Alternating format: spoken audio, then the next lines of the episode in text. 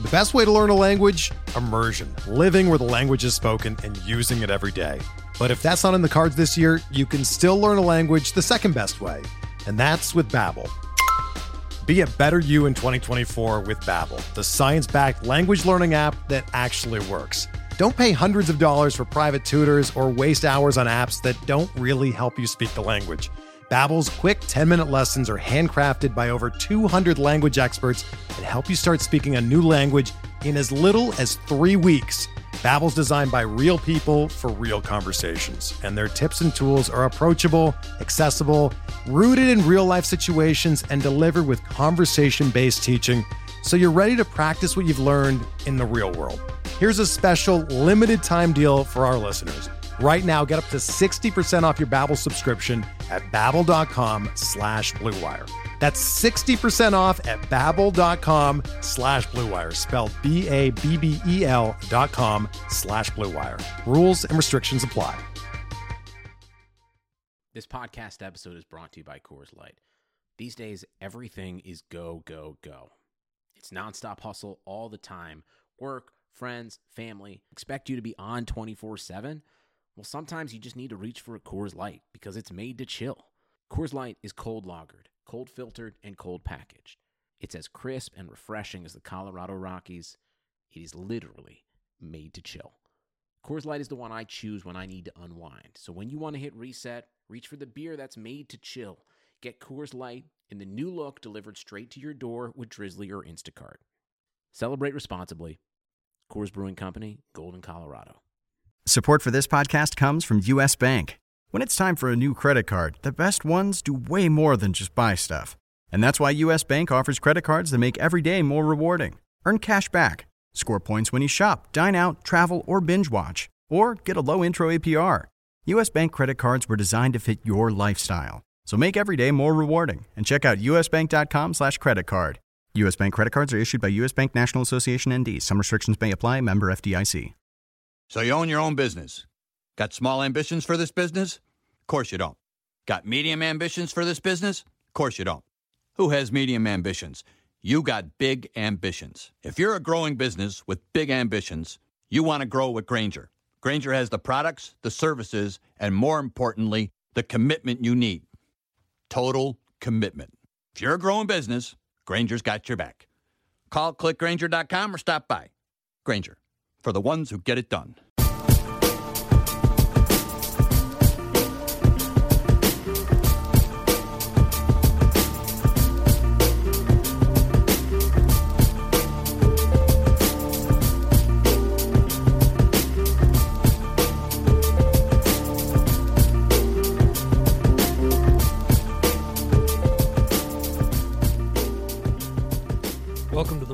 Prospect Podcast. Clay Link alongside lead prospect writer James Anderson.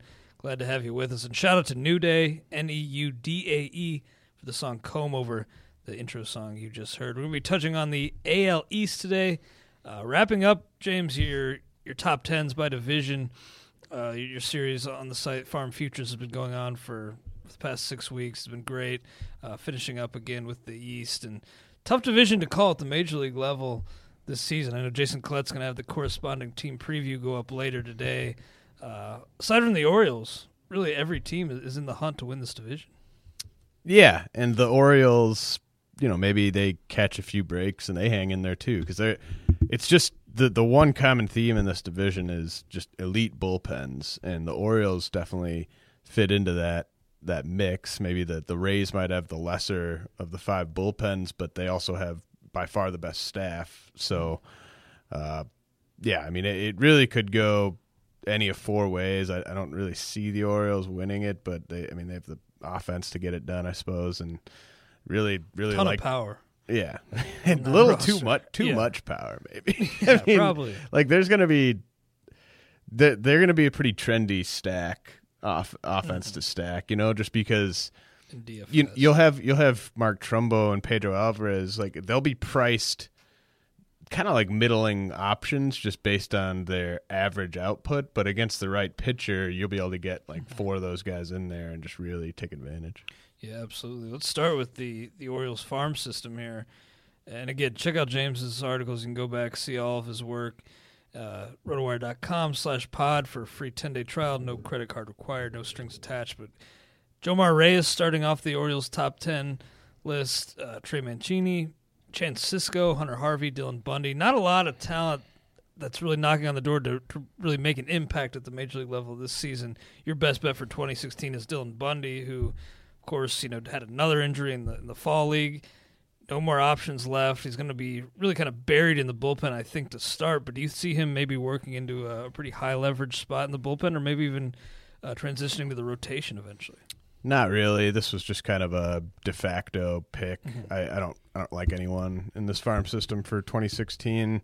Uh, Trey Mancini or Christian Walker could have been options if they hadn't gone out and acquired, you know, Pedro Alvarez and re-signed Chris Davis. But now it kind of looks like that that's not going to happen either. So yeah, I mean, maybe Bundy starts the year as a reliever, and they kind of find a way to gradually get him, you know, two innings here, three innings there, and they can maybe stretch him out to the point where he could make a handful of starts in the second half. I, I just don't really see that, though. There's nothing in Bundy's track record to suggest he'll stay healthy for the entire season. So, as sad as that is, I, I mentioned in the comments, uh, someone commented on Bundy. I, I think he's his uh, health issues have been the second most tragic uh, development since I started covering prospects, behind only Oscar Taveras' death. So it, mm-hmm. it's really kind of sad, but I, I, don't have much faith left in him. Yeah, it looks like he's healthy right now. Velocity in the mid 90s during his recent Grapefruit League outing. Uh, one, two, three innings, struck out two. But yeah, not a good bet to hold up. And I mean, even if he does hold up in the bullpen, you know, I'd even be concerned about a move to the rotation because I, I don't want this guy pitching or throwing more than you know 40, 50 pitches in an outing just because I am so concerned with his ability to hold up. Um, but there, is there? I know we talked about Bundy in the past. Is he still? I don't exactly remember where he was on your prospect list. Was he even on the 200? No. No. I mean, there's just. It's the, just the, too much, too much risk and yeah. too much. Uh, halted development time. Ship know, has sailed. It's yeah, It, it's tough with guys like that. I mean, you can like, I didn't have Kyle Zimmer on there last year, and he was able to cobble together a somewhat successful 20, 2015, especially in the second half last year, and get his way back onto the top 200. But he had the luxury of being able to do that in the minor leagues. So, mm-hmm. I mean, if Bundy uh, honestly, if Bundy Bundy would have had a better shot making that list if he wasn't stuck on the big league roster, yeah, you know, and, and you could point. actually work through this stuff in the minor leagues. Let's talk about Chance Sisco for a second. Twenty-one year old, likely to start this year at Double A. Catcher position very thin uh, at the major league roster, but also really in the uh, in the minors, not a ton of talent coming up. Uh, catching prospects always kind of tough to nail down. But what what's the upside with a guy like Cisco? I mean, he can't really touch like Jomar Reyes' is upside at the top there, but if he sticks at catcher, he could be a top 15 option in fantasy just because of the the batting average. You know, I don't really think there's going to be a ton of power or speed to go with that, but even a guy like Francisco Cervelli was like a top 12 fantasy catcher last year, I believe. So maybe Sisco's kind of got that that as his upside, and I, I, think he can stick behind the plate. I know uh, we got to see him briefly in the fall league. I I don't think he's a, a, mess back there by any stretch. He's not a plus defensive catcher, but I think he could. I think he could make it work. I can say with confidence that one artist will never be grading is Cisco. uh, not really a hip hop artist, but R and B, I guess you could call him. But no, low grades if we were to. but I'm not gonna not gonna be forcing that on you. You say in in your your blurb about Reyes, upside is a guy with high average and 30 homer power. How far you know, how much does the lack of proximity to the majors though uh, keep him down in terms of overall prospects? Do you remember I, where you had him? I had him in like the fifties, I think. Uh, I I still think you know if you if you've got a year at low A under your belt, I'll start to hold ETA against you a little bit less. I mean, he's got the exact same amount of experience as Rafael Devers, and they had pretty similar lines last year. They're the same age. Uh, actually, Reyes is actually slightly younger than Devers, and they're both going to head to high A this year. So, I mean, Devers is a top 20 prospect. I don't really see the case for pushing Reyes much further down than than the 50s because he he might not be able to match Devers' overall upside, especially in the batting average department, but the the, the power projections kind of similar. So I, I think, and they they both are similar in the sense that nobody's sure if they're going to be able to stick at third base just because of how big they are, and they're similar in the fact that they can the battle still play at a lesser position. Like Reyes could move to first base, Devers could move to DH, and the battle still play. Yeah, that's a good point. Let's move on and talk about Devers and the Red Sox organization. You have Devers two on their organizational ranks behind Yoan Moncada. Devers, did you did you trade him this offseason in NSKL too? Yeah, I traded him for Carlos Rodon. Yeah. Was that straight up? I think so. Yeah, and and I like that deal a lot. and it's not a knock on Devers at all. I just he his ETA, and I traded I traded like Raimel Tapia away as well, and A lot of factors. and uh, that, Dan Vogelbach's way as well. Just because I I had this group of minor leaguers that are on a, uh, you know, kind of collision course with the majors this season and early next season.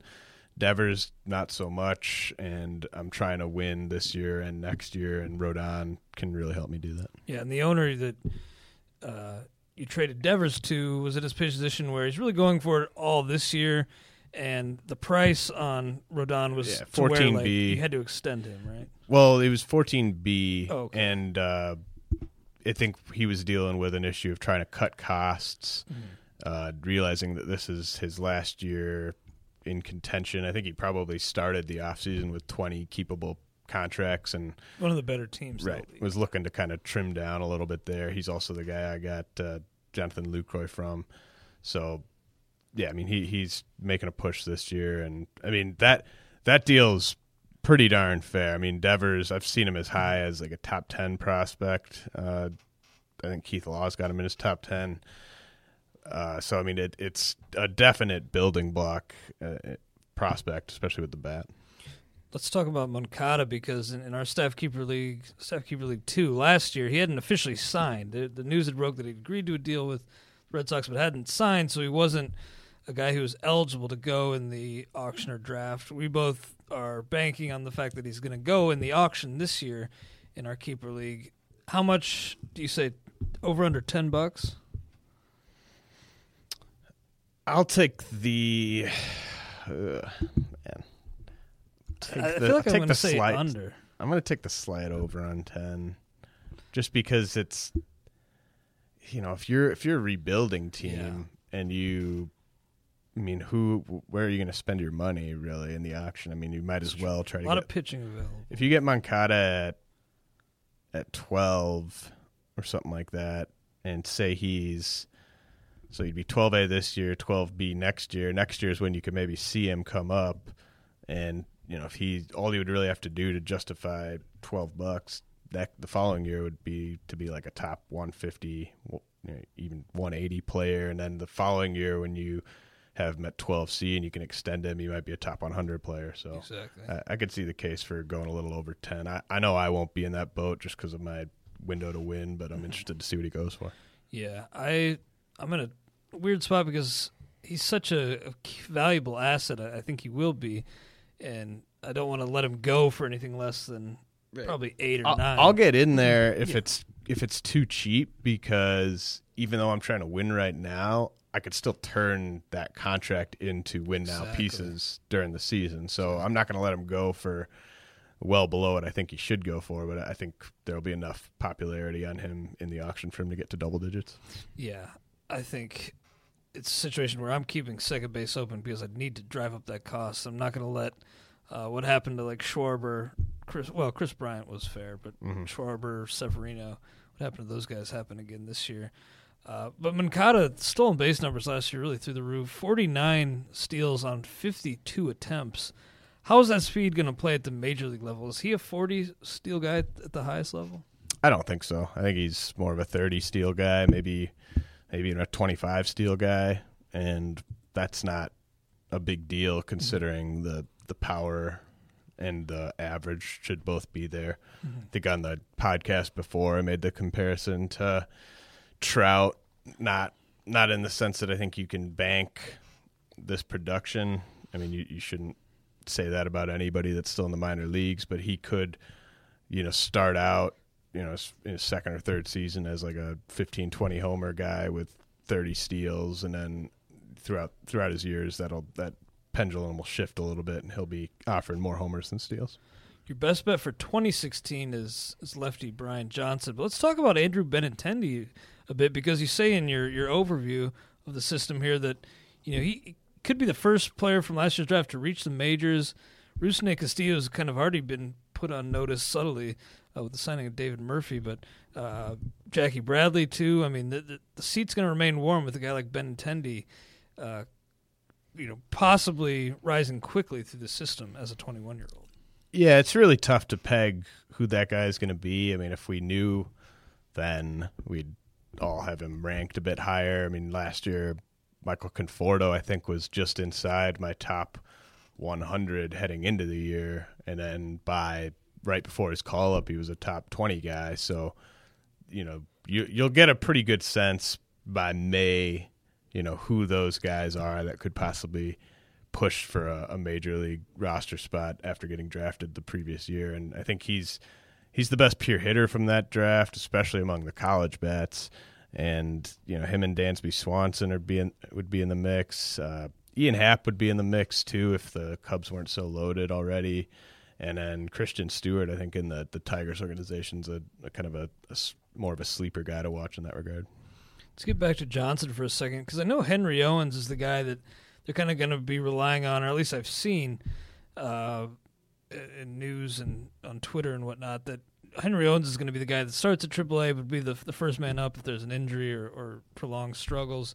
You think Johnson's the better bet in deeper formats, though? No, I, I think you're right. I think Owens Owens would be my pick to get the the call first, but they have enough question marks and guys with prior health issues that you know it's it's worth keeping a, couple names handy. I, I think I prefer Johnson to guys like Roenis Elias and Steven Wright. Uh, you know, Eduardo Rodriguez, I wrote a note on him today. He's kind of in a holding pattern, no timetable for when he'll get to throw some bullpens, and he's going to need to throw a few of them before he gets back on the mound. And at that point, you kind of wonder if he's going to be ready for that first turn in the rotation. So maybe you see Owens take that spot, and then maybe Owens pitches well enough that when Rodriguez is ready, he bumps a guy like Joe Kelly, you know, Buchholz is going to get hurt at some point, I would assume. So Johnson could be an option there. I mean, there, there's a lot of different ways it'll play out after David Price and probably Rick Porcello because of the contract. There's not a guy that I think you can definitely bank on 20 plus starts from in that rotation. So I think I think Johnson gets a shot at some point. It's an interesting system here, and uh, of course they traded you know Margot and Guerra to the the Padres for Kimbrel, but still a lot of talent here. What can you tell me about Anderson Espinoza? Because I don't know a ton about him. 18 years old, uh, right-hander the lower levels. What's the upside here with, with Espinoza?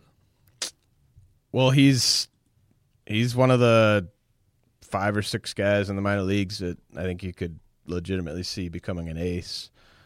Uh, really minor track record to look at, although what what we do have to look at is is pretty impressive. He's got two plus plus pitches in his fastball and his breaking ball, and you know he's he's low enough in the minors where he'll he'll have plenty of time to develop that uh, change up as well. The you know command's pretty strong. He's he's kind of a smaller guy, but that you know, people throw out Pedro comps and stuff like that. Wow. Just because of the Red Sox tie, Oh, I guess. yeah. But yeah, I mean, I think Espinoza, I think I had ranked around number 50 maybe overall. And that's saying quite a bit considering Yeah. he has yet to do much at, at the, even at low A. I think he, he got a tiny taste of low A before the end of the season last year, but really hasn't done much above rookie ball. So that, that kind of just speaks to the overall upside. Yeah, well, looking forward to seeing where he goes in in the reserve rounds. He'll definitely be a reserve round guy, but probably a first rounder, especially with a lot of those. I would imagine. drafting off your. I would imagine he'll go in the first round. Yeah. Yeah, yeah, that'll be interesting. I got, you know, that keeper deadline is kind of looming. Uh, a little over a week away, still a couple weeks away, I guess, but uh, a lot can change between now and then. So uh, definitely be sure if you're listening and trying to plot your keepers to you know be flexible, make some moves, you know, make a plan, and and really explore avenues to achieve what what you want. Let's move on to the Yankees. Jorge Mateo is a guy that you, you talked to a Yankees scout recently who really kind of sold you on Mateo. What kind of insight did he give you? Yeah, it's. It, I mean, they they're just really excited about everything he's bringing to the table. Like, you know, you you hear stuff about how maybe he might have to move to center field. That I don't think that that's going to be an issue. Uh, they the one thing he said that I that really kind of made me pretty confident in the players that they just are amazed at his uh, makeup and, and kind of work ethic and how, how hard he, he works for them. I mean, I think that's a really big determining factor for guys in the lower levels to have success in the upper levels of the minors and on into the major leagues is just what kind of work ethic do you have? Because all those guys are, are talented down there, but the ones that are going to really work at their craft are the ones that are going to have success in the upper levels. So mm-hmm. I have a lot of faith in Mateo to, to really have a, a, big year at high A and, and possibly push, you know, that, that scout, I, he said that he wouldn't be surprised if Mateo got assigned to double A and just skipped high A altogether.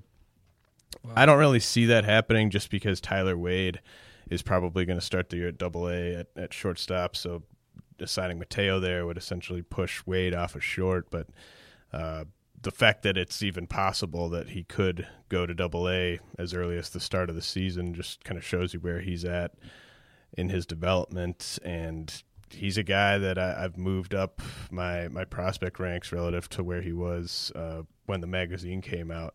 Right now, I have him at 25 overall. Wow. Right in front of Victor Robles and right behind Trea Turner. So, definitely a guy that should be highly coveted in dynasty leagues right now. Yeah, I know you. you know, we talked about Tim Anderson uh, last week, and I, I know you kind of said that you, you, see him as as a potential keeper dynasty league building block. Is mm-hmm. Mateo really in that same vein, and, and maybe even have a slightly higher upside because of the power? Uh, I think he has a higher upside, but not necessarily because of the power. I just think he's got you know pure 80 grade speed, mm-hmm. whereas Tim Anderson, you know, maybe put a, a 65 or a 70 on the speed. Mateo, I I don't want to go so far as to say he's got more power projection than Anderson, just because it, he hasn't really shown it yet in games. Uh, they're kind of built similarly, so I, I kind of think they're about the same there. Hmm.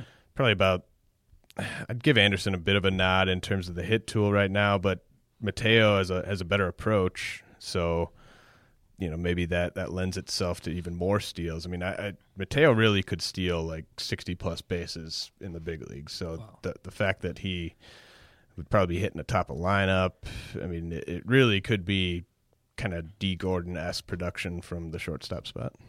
Yeah, it's too bad he's lost in, in no man's land in our keeper league uh, on a team that uh, pretty un, with an owner pretty much unwilling to even listen on some deals. But best bet for 2016, Gary Sanchez. He went for a buck in our two catcher 17 team stake league auction the other night. I like that, especially because it seems like he is positioned to be the backup right from day one. And uh, but is he going to play enough to be valuable, uh, useful in a format like that? It's just impossible to say because it just all hinges on uh, injuries. He's not going to play every day right away because Brian McCann's healthy.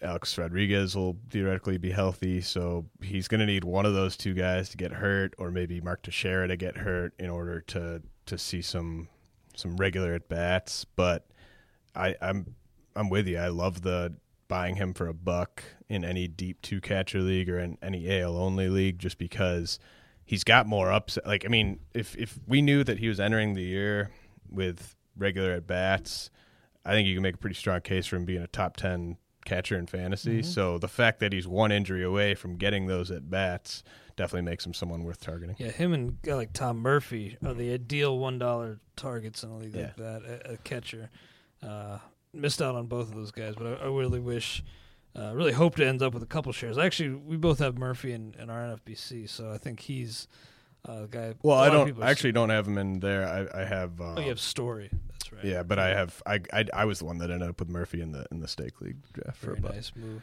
A guy who could make an impact at the major league level, I think he will this season. Uh, how much of an impact to be determined. But Aaron Judge putting that power on display, uh, really kind of wowing some of his teammates from what I've read with with the uh, with his uh, batting practice showings so far this spring. But 23 at AAA, the the run at AAA last year left a lot to be desired. I mean, the the, the numbers at AA were strong, but uh, really, things really kind of fell apart. But the outfield jam there in New York's, you know, really kind of making his outlook for 2016 at the major league level a bit hazy. But uh, I know you're kind of down on Judge relative to a lot of people. What what is it about him that, that you're not really sold on? I I just think he's riskier than people give him credit for. I I think the the power's pretty legit, but I wouldn't put an 80 on it. Like I, I don't think it's in Joey Gallo's territory or anything like that. So I mean, I, I hear people throw out Giancarlo Stanton comps. I think that that just underrates how much power Giancarlo Stanton has relative to everybody else. And Judge is six seven. I mean, he's built like a tight end, and he, you know, has done a decent enough job of making contact in the minors. You saw that kind of be the the root of his some of his struggles at AAA. That that strikeout rate went up to twenty eight point five percent, which is is still manageable, but a guy that big, man, I mean that strike zone's so big. I think big league big league pitchers could really give him fits, especially right away. Uh, he does have a, a pretty solid approach. I, I saw him strike out looking the other day. You know, definitely not a guy that is def is going to chase all of your your junk outside of the zone with two strikes, but I'm just worried about the how big he. I mean, how many times do we see six seven guys go on to have long productive careers as, as hitters in the big leagues? I mean, it, it happens occasionally. It doesn't happen that often, and there's a reason why. He's got a great arm. Yeah. Uh, so I, I think you know he's not a guy that even with that size, not going to be a DH only type of No, guy. no, Um, but doesn't move particularly well. and I think he could he could hit 250 and still be an everyday player. But if he's hitting 250 and you know that putting on the, the, the power on display in batting practice is one thing. You know, getting to, to 30 plus homer power in games does Completely require a, a a really strong approach at the plate. So I could see him hitting like 250 with you know the the the upside I think is 270 with with 30 homers and the realistic downside is maybe 250 with 20 25 homers and at that point it's it's still someone you you want but not a guy that is going to make or break your season. Yeah, I, I agree with you. I think you make a really good point about just him being so tall, how big that strike zone is. Mm-hmm. That is hard, to, but he does walk a lot. Yeah. But it's going to be tough to, for him to, you know, especially when you have such a, a a strike zone expanding so far, expanding so far, mm-hmm. Laying off pitches that are just slightly out of that strike zone, bel- low. I have just I, have more pitches right. Like I. I have more faith in a guy like uh, Javi Baez figuring it out in terms of his his swing and miss issues, just because of how uh, you know compact he is and how how athletic he is and how, how quick his bat is. Whereas you know Judge, there's just so many so many moving pieces and everything. I, I just I, I don't not like him. I think I mean I have him as a top fifty prospect. I just think that people are the fact that he's up, got up to AAA last year. I think makes people feel like he's pretty safe, and I think that there's there is still a decent amount of risk there. Yeah, there's a decent amount of risk, and it is. Yeah, maybe people aren't taking that into account because it is so easy to fall in love with him watching him play. At Fall League 2014, uh, I barely sat down. He crushed a homer, hit another one. I almost fell in love with Adam Brett Walker, and he didn't do anything well at Just Fall seeing League. him. I just I almost I just fell in love with the body. I was like, wow, but. yeah, that is uh, a bod. Yeah, but I mean, he didn't do anything. So I mean, like it, it. Yeah, we can definitely get colored a little bit when we see these guys in person. One guy I didn't know much about until last uh, this past year at the Fall League. He was really kind of getting a lot of buzz just from you know, scouts, people who were there in attendance. Dustin Fowler, 21 year old at Double A. Um, I mean, he, well, he was that high last year, expected to advance uh, this year. Not a ton of power, but what what kind of speed and hit tool are we looking at here? Uh, I I think it's it's going to be a lot like Adam Eaton. That's kind of the the comp I have on him, where he's just going to hit a, hit a lot. Uh, you know, a lot of singles, a lot of doubles, triples. Uh, might might send eight or ten over the fence in his his peak years with the power, but it's going to be a lot of speed. You know, 25, 30 steal speed could uh, handle center field, I think, adequately and, and probably hit towards the top of an order. So could be just a, re- a three category stud once once it gets to the majors. Let's move on to the Rays. This is uh, the the guy at the top here. I think is very interesting. Blake Snell really improved his stock last year. Improvement with the control was was huge. I also had that just insane stretch where he went what like thirty plus innings without allowing a run. Uh huh. But what is you know I was looking at some of the projections steamer and I and Snell was the guy I got for a buck late in that auction. I feel like I, I could just stash him. Something it'll play itself out and he'll get an opportunity eventually, maybe for hundred innings or so.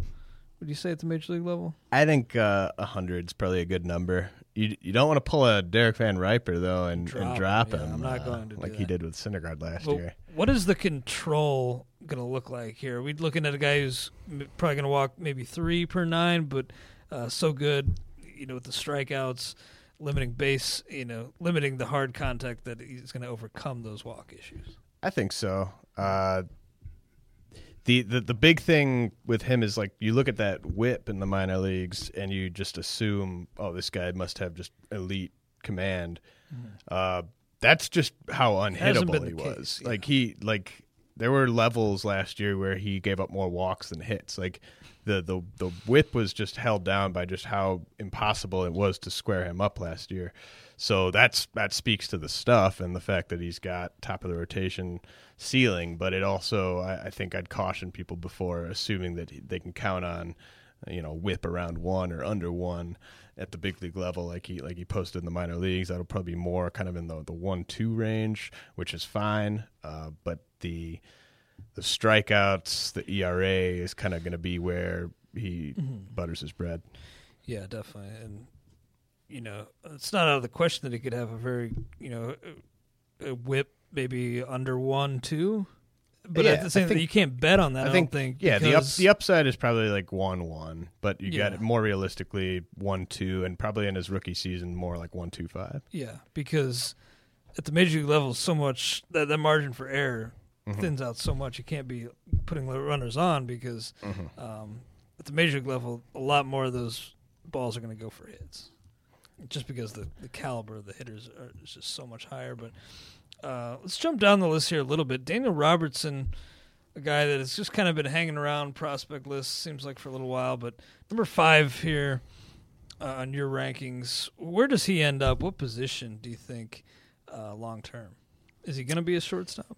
I think he might be a just like a util guy. uh, oh man, I just don't like. So I, I said like after I got Snell at one, Taylor Guerrieri at two. After those two, like there's not one guy on this list that I would like bet uh, bet heavily on making it as like even an average big league regular. Like they all have a shot, and that's why they're on the list. But it's it's just a lot of risk. Only a few of them have a ton of upside. Robertson, Robertson's close to the big leagues, and the, the Rays have. It seems like forever since they've had a competent double play combo up the middle. So I mean, I think he'll he'll get a shot uh, before most of the guys on this list. So that's why he's he's up a few more spots. But you know, I could see it being kind of like an empty batting average where he's hitting 275, 280 but there's not a lot really going going along with that. So maybe then he's a he's a middle infield option. Possibly he's a guy that could do, you know, Joe Panik type of stuff, and be be a guy that can be a foundation and runs and average and and hit ten homers or something like that. But it's it's just not all that exciting. yeah. Uh, I'm glad you uh, giving that the dose of reality there because I still feel like with the you know a lot of people know that name who follow prospects, but I, I agree with you that uh, ceiling is pretty well capped. Taylor uh, Mister Sheer Potential himself, um, hashtag Sheer. What what are we looking at here? I mean, he, he missed time due to injury, uh, but you're now on the, 40 man roster. And I was talking to Paul Sporer, and he's going to do a list for the blog about guys who are on the 40 man who don't get overlooked. I think being on the 40 man, you know, is is big in itself. And of course, they have Alex Cobb and, and Snell uh, waiting ahead of Guerrieri in the, the pecking order. But does he uh, reach the majors this year and maybe start 10 games? I don't think so. I mean, the Rays have just so much pitching depth, and they are notoriously slow to promote their pitchers to the big leagues. I think he's definitely a guy that could make an impact in 2017. You know, the, the big thing with him is just kind of building up his innings this year. Mm-hmm. Last year, he only threw 78 innings between high A and double A, and they were. They was were, it off Tommy John? Uh, well, like yeah, he had, he had Tommy John. Uh, midway through 2013, I want to say, mm-hmm. and but then he, I think he had some setbacks in the recovery as well. So it was just kind of you know exciting and impressive for him to even get back and, and pitch as much and as well as he did last year. I know he, he kind of exceeded my expectations there, and you know still still a guy that's got kind of number two, number three stuff. He's got a got a big fastball. He's got a got a really nice curveball, nice changeup. So I, I, think that this is definitely someone that should be owned in leagues where 100 prospects are rostered. But I, I'd caution betting on him getting getting up this year, especially just given the organization and, and how few innings he threw last year. Yeah, I mean the the addition to the 40 man was an obvious move. Uh, with Rule Five draft considerations, but also good for him because uh, no longer has to worry about a recreational drug use suspension. Yeah, Good that's that's that's key. He can get back to that and uh, can do so safely. yes, he can. Uh, I think that's a that's a progressive move by MLB, uh, and, and I respect them for that. To not to well, it's progressive on the MLB side. It's it's still it's it's kind of like this uh, you know mirage like in the desert if you're in the minor leagues though because you're just like oh man not on that 40 man yet could still could still totally get busted for this like yeah. alex reyes but yeah once i mean it's progressive for the big leaguers for sure yeah i remember jon singleton for a while his like twitter twitter bio was just like up in the air like hashtag so gone or something i don't know but yeah, he followed. I, I remember like after they signed him to that deal, I was looking at the Twitter accounts he follows. He was following just a ton of weed smoking, like cottonmouth kings. Yeah, like just a lot of just a lot of weed smoking Twitter accounts. Let's finish up with the Blue Jays. Rowdy Tellez was a guy we saw down in Arizona last fall. Big boy, and apparently, I mean, obviously he's just big, big frame, but apparently he's lost a lot of weight over the off season. Uh, you know the power potential is there, but what are we looking like looking at here? Is he the guy that's going to take over for for Edwin Encarnacion next year and really kind of run with an everyday job for, for several years? Yeah, I think he I think he does contribute in in some form next year. He still hasn't played above high A, but killed it in the fall league. I, th- I, think you know he starts at Double A. You look at how quickly he was able to climb the ranks last year. Probably finishes the year at Triple A, and I, I, saw that they were talking about maybe an extension with Encarnacion. I would assume the only way that they would do that is if it was on fairly team friendly terms, just given the the new regime there. Mm-hmm. I, I don't really see them committing significant money to an aging slugger who probably will spend his, his final years at that deal at DH. So I have my doubts about that getting done. Uh, either way, though, say it does happen and they, they sign Encarnacion, they could still move either him or Tellez to DH and have the other one play first base. So yeah, I think he, he definitely factors in in 2017. Uh, I, I think he's just a guy that's really kind of safe with the bat. I think he'll, he'll hit like 275, 280, twenty to twenty five. You know, even even heard Jim Callis say at uh, AFL that he might hit thirty homers. I mean that that's probably the high end. I, I would say more kind of twenty five homers, two seventy five average. But the, I mean, it just kind of looks like a middle of the order bat. Let's talk about Vlad Jr. because man, I mean, ever since I saw that video of him just hitting dong after dong in some little like rundown, I think it was Dominican ballpark. Uh, as a 16 year old, I've kind of been in love with, with him as a prospect. 17 now, going to be available in the SKL two uh, reserve rounds. I'm really thinking hard about spending one of my first two picks on him. So far away, though, you have him as uh, having the most most upside in the system. But do we even see him before like 2020 or so? I think that he could be up anywhere from three years from now to six years from now. so, like, it's just such a wide array of outcomes at this stage in his development that it's kind of impossible to say anything confidently.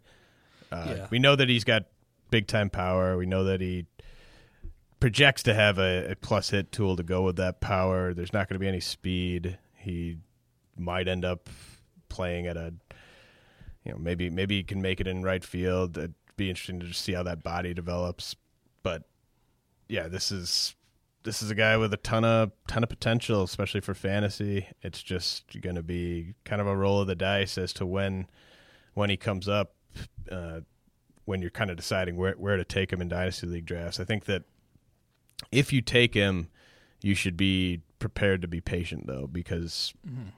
you know he might not even see much time. I mean, he might spend most of the year at Instructs this year, so we might not even get some legitimate stats on him. And yeah, I, I just think it's he's so far away potentially that it, it's hard to spend like a, a top 100 prospect spot on him.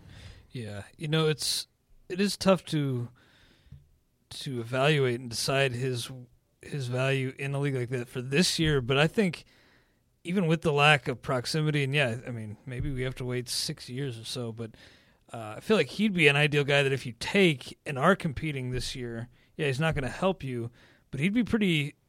I think he'd be pretty appealing to a rebuilding team uh, if you're looking to to flip guys for impact players this year.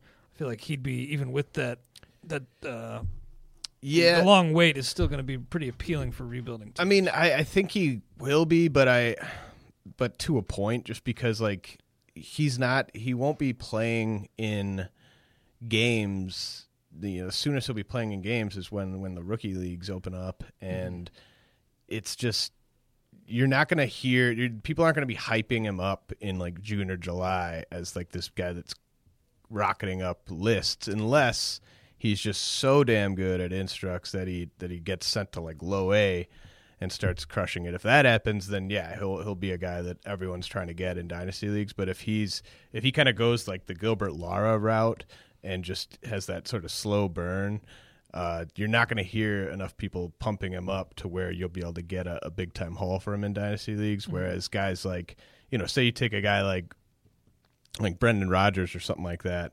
Uh, then that that's a guy that you know, say he gets off to a hot start. That's a guy that you could move and get a ton back for in, in a dynasty league. That's a good point. Yeah, I'd much rather have Rodgers, but uh, and yeah, I mean, I think owners in that league are smart enough to not just buy the name value there with Guerrero and say, you know, here's a top fifty player for him. But I do think um, that it helps somewhat just knowing the, the pedigree and, and the power potential a- as a as a sell if that's the route you want to go. Anybody else in this system that that you kind of have a good feeling about, or maybe anybody that you have in here that you were thinking about leaving off? Uh, so after Guerrero, it kind of dries up a little bit, but Anthony Alford, who I have at number two, is a guy that I think is incredibly safe. Can can play a really good center field. Uh, I think he's just he's Denard Span 2.0. Like just lock it down. I mean, he's going to hit for a high average, hit a top in order, get on base a ton. Like he gets on base a ton, and he's going to steal 25, 30 bags, score 100 runs probably. Uh, so I love love him. He's going to start the year at Double A. Richard Urena is kind of the uh, the other kind of big time high upside guy in the system, boomer bust, uh, kind of along with Vlad Guerrero, where Urena's got major power. Uh, questions about whether he'll stick at shortstop or not, but the you know we a scout I talked to at, at AFL said that the battle play regardless of the position. But I, I still think there's a ton of risk there because he st- he got sent to high A last year, struggled, got sent back down to low A. He'll probably head to high A again this year, so it'll be interesting to kind of see how he does in his second run there. And then Conner Greene, best starting pitching prospect left in the system. He's my best bet for this year, but that's kind of couched by saying I, I don't really think anyone in this system is going to be up this year in time to make Im- an impact. But I think Greene's going to be a part of that rotation for, for most of 2017. Well, great stuff. Really enjoyed the organizational top tens. Any plans as far as direction for Farm Futures in the weeks ahead? Yeah, so I'm going to be kind of talking about in, in my piece for uh, this upcoming upcoming week. I'm going to be talking a bit about Dynasty League rankings, like overall rankings, not just prospect ones, but Dynasty League rankings, and sort of how they're nice, but they can also be sort of useless once you get into a Dynasty League draft. And then I, I kind of talk about a, a, mock Dynasty League draft I did at uh, Rotoworld earlier in in February, and just sort of break down my team and why like I strayed from my dynasty league rankings, and then I'll also include uh, my dynasty league rankings in in with the article after kind of talking about how they're all, not all that useful. And then either this week or the following week, I'll put out a kind of a primer on the the Super Two stuff and the extra year eligibility dates to keep in mind, players to keep helpful. an eye out for, and then you know by then should be off and running. Yeah, well, thanks, man. We'll definitely look forward to that. That'll do it for the prospect portion of the pod. We are going to grade out our latest artist and somebody we were listening to while doing the the Stake League auction earlier this week. Slick Rick, Rick the Ruler, grading him uh, on the 20 to 80 scouting scale. The five tools we've established for grading hip hop artists: lyricism, flow, longevity, impact, swag. And then we'll give an overall grade.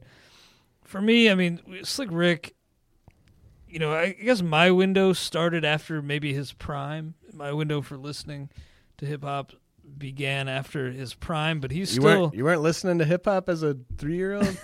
Believe it or not, I wasn't. I did get into it pretty darn young, but it was around you know the, the art of storytelling. Right after he was, I think, released from prison. Yeah, uh, he spent a he's he's had he's done a couple bids. He did a dime, did a stint. Uh, but for me, Rick Slick Rick you know, maybe Ghost sets the bar in terms of flow, but Slick Rick is an 80 flow for me. Let's just start with that. I mean, we'll get back to lyricism, but for me, he's got an 80 flow. I I threw a 70 on it, and I I get the 80. It's just uh, it's you know there's there's less than 10 tracks out there I think where I would put an 80 on his flow, and it's just such a such a small catalog. You know, the the two albums he put out, kind of right before he went to jail, and and when he got bailed out of jail, uh, those don't really hold up all that well. I mean, 70's still pretty damn high. I mean, I I didn't give you gave Lil Wayne an 80 on flow, and I didn't even give him an 80 either. I gave him a mm-hmm. 75. So I think I'm just a, a tad more picky on on who I'm willing to give an 80 flow to, but uh, I mean, we'll we'll get to some guys that'll get 80s there from me, but I, I, definitely definitely respect him as, as one of the better flowers of all time. Yeah, I mean Wayne and Slick Rick definitely on different, uh, definitely different in terms of very different in terms of flow, but each bringing uh, their own, you know, 80 grade offerings to the table as far as I'm concerned. There, Slick Rick just so old school with, with that flow, just so so laid back. Uh, quit trying to claim things I haven't earned. Honest, man. I mean, if if you don't, uh, if you haven't heard that the art of storytelling, uh, street talking, in particular, definitely check that out. Lyricism, I got a fifty here. Wordplay was really strong, but there's nothing really substantial there at any point. Uh, yeah, I mean, well, storytelling was really storytelling like, very good. Yeah, I mean, like the he, wordplay. Like he, I think he could be considered probably one of the best sort of storytellers of all time. I gave him a 65 there. Not, not. I mean, he's not going to hang like in a in a rap battle or anything like that with the best lyricists of all time, but I think just doing what he was trying to do, I thought it was really clever It worked, and, and yeah. It was worked, clever. worked really well. You never really you never really thought that he was forcing it with cer- certain lyrics. It all just kind of flowed together. Uh, so It six, was, he was funny too. yeah, sometimes. yeah, yeah, yeah. So yeah, sixty-five for me. Yeah, that's that's fair. I should maybe, bu- I'm going to bump him up to 55 because you you know the storytelling is underrated.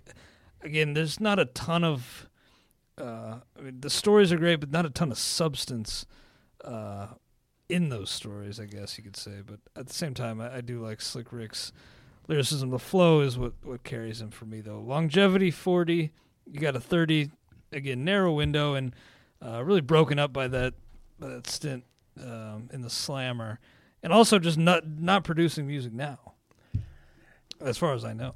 Right. Uh, really just had the two albums that anyone's ever going to remember, and they were so far apart that I think it kind of he kind of missed probably you know his original fans probably just kind of fell off when he was in prison and then he kind of maybe picked up a new group of fans with with that uh, 1999 release i mean they're just not any kind of sustained success and I'm surprised he hasn't dropped anything. I thought maybe he had just I- kind of under the radar. I just assumed that that last album sold so poorly, and and like he got arrested again in uh like the 2000s maybe for like visa issues because he's from the UK and uh I mean he's just been kind of so much so much jail time and and Yeah. stuff like that, and he's he's getting up there in years, so I I, I guess I'm not all that surprised. now, longevity, yeah, not high grades there, but impact I have a 70 on because I think his, you know, you, you see a picture of Slick Rick. That's such an iconic image. The big gold chains, mm-hmm. the eye patch. I think he'll forever and the flow, the flow, so unique that I think he'll forever have a spot in history and continue to influence a lot of artists. Yeah, I I get I actually had the swag grade up up at uh 80 as well, and then I started to think about some of the things that it, the, the stuff he's had to deal with throughout his career, and kind of asked, "Is that swaggy?" And the answer was kind of like, "No." I mean, he he's you know goes to jail for a violent crime, but also goes to jail for like visa issues. That's not very swaggy. I agree with you uh, somewhat about the swag grades. Again, I just think that's um, the the image is so iconic, and plus, I mean, you're right about the the stints in prison again hurting him. But I will say, in his defense, that um, the person he shot, his cousin, apparently, according to Wikipedia, so we, you know we can take this for fact. Uh, later admitted to having Slick Rick shot outside a club. So Right. I don't. I don't ding him for that stint in prison, but I ding him for the. Uh, I ding him for the the other set of years he did in prison that weren't for for anything uh, re- revolving street justice. Also, how much swag can you have when like you have one album released in the past like 20 years and you could go into like any club and any girl like under 25 is not going to know who you are pretty much Yeah, it's a damn shame. but thanks for listening, guys. If you have requests on artists to grade in the future, hit us up uh, at Real J.R. Anderson. I'm at Clay W. Link on Twitter. We'll be back with you guys next week. Tomorrow, Zola and Paul Sporer.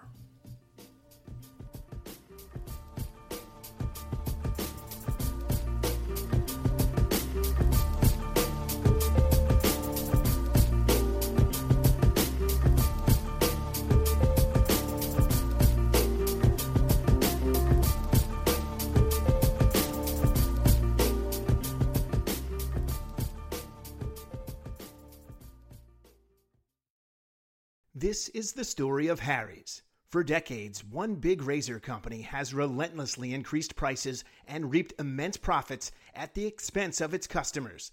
Then one day, an ordinary guy got ripped off buying razors.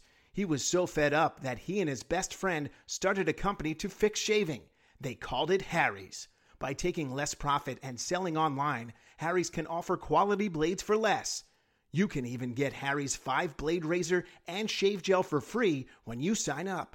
Just cover shipping. Click or go to Harry's.com and enter code RAZOR at checkout.